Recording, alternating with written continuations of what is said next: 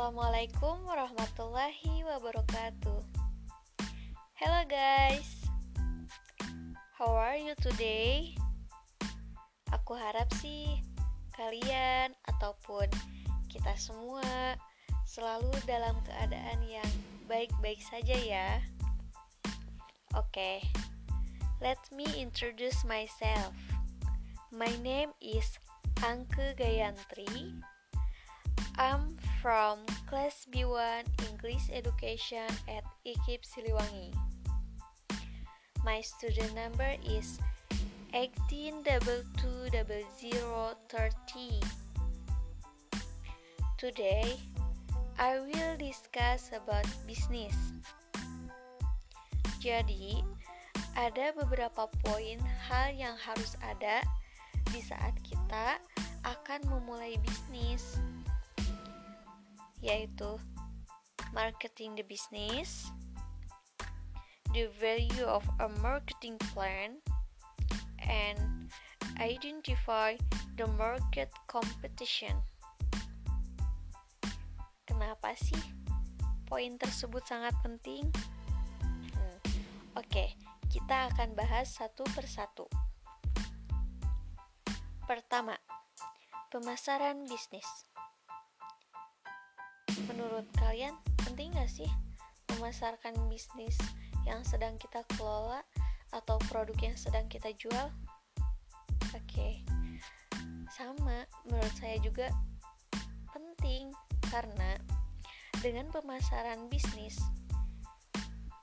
akan semakin banyak orang yang mengetahui bisnis apa yang sedang kita kelola ataupun produk apa sih yang sedang kita jual orang-orang akan mengenal produk yang sedang kita jual. Menarik perhatian orang lain untuk melihat bisnis yang sedang kita kelola. Dan memperbanyak konsumen juga. Produk kita semakin dikenal oleh banyak orang. Oke selanjutnya rencana pemasaran. Kenapa harus ada rencana? Ya, tentu saja harus ada rencana karena dari situ kita akan punya target. Um, kita akan punya target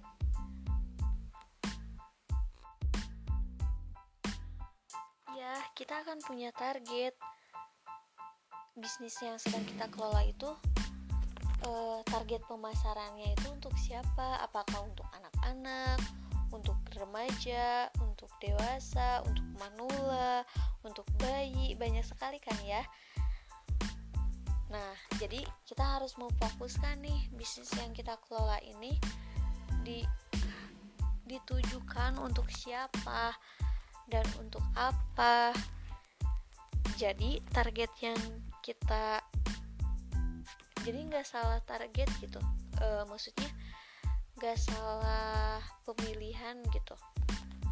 Misalkan kita memilih baju untuk anak-anak. Nah standar untuk anak-anak itu seperti apa sih? Nggak mungkin dong.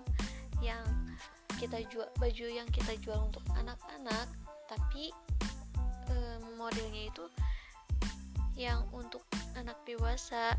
Nah kan gak nyambung gitu ya. Jadi harus ada rencana gitu biar semuanya serasi.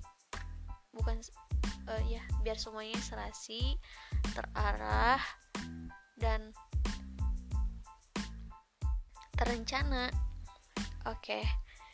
next Identify the market competition. Mengidentifikasi pasar persaingan. Jadi maksudnya di sini kita juga harus mengidentifikasi nih persaingan pasar seperti apa, bagaimana dan solusinya juga seperti apa. Misalkan seperti ini. Kita sedang jual barang untuk anak-anak baju misalkan. Nah, baju yang kita buat itu harga pasarannya itu sekitar 85.000 nah berarti kita nggak boleh melebihi jauh di angka tersebut. Kecuali kita punya kualitas yang berbeda. Misalkan kualitas kita itu lebih bagus dari yang harga 85.000 nah jadi kita jual 150.000 namun harus ada keseimbangan.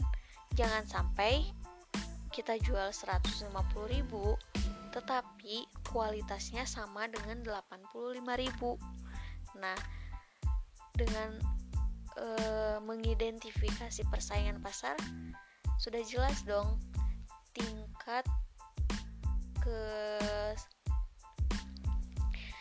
sudah jelas dong tingkat tingkatannya.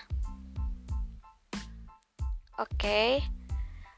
um, sekian dari saya. Terima kasih sudah menyimak. Assalamualaikum warahmatullahi wabarakatuh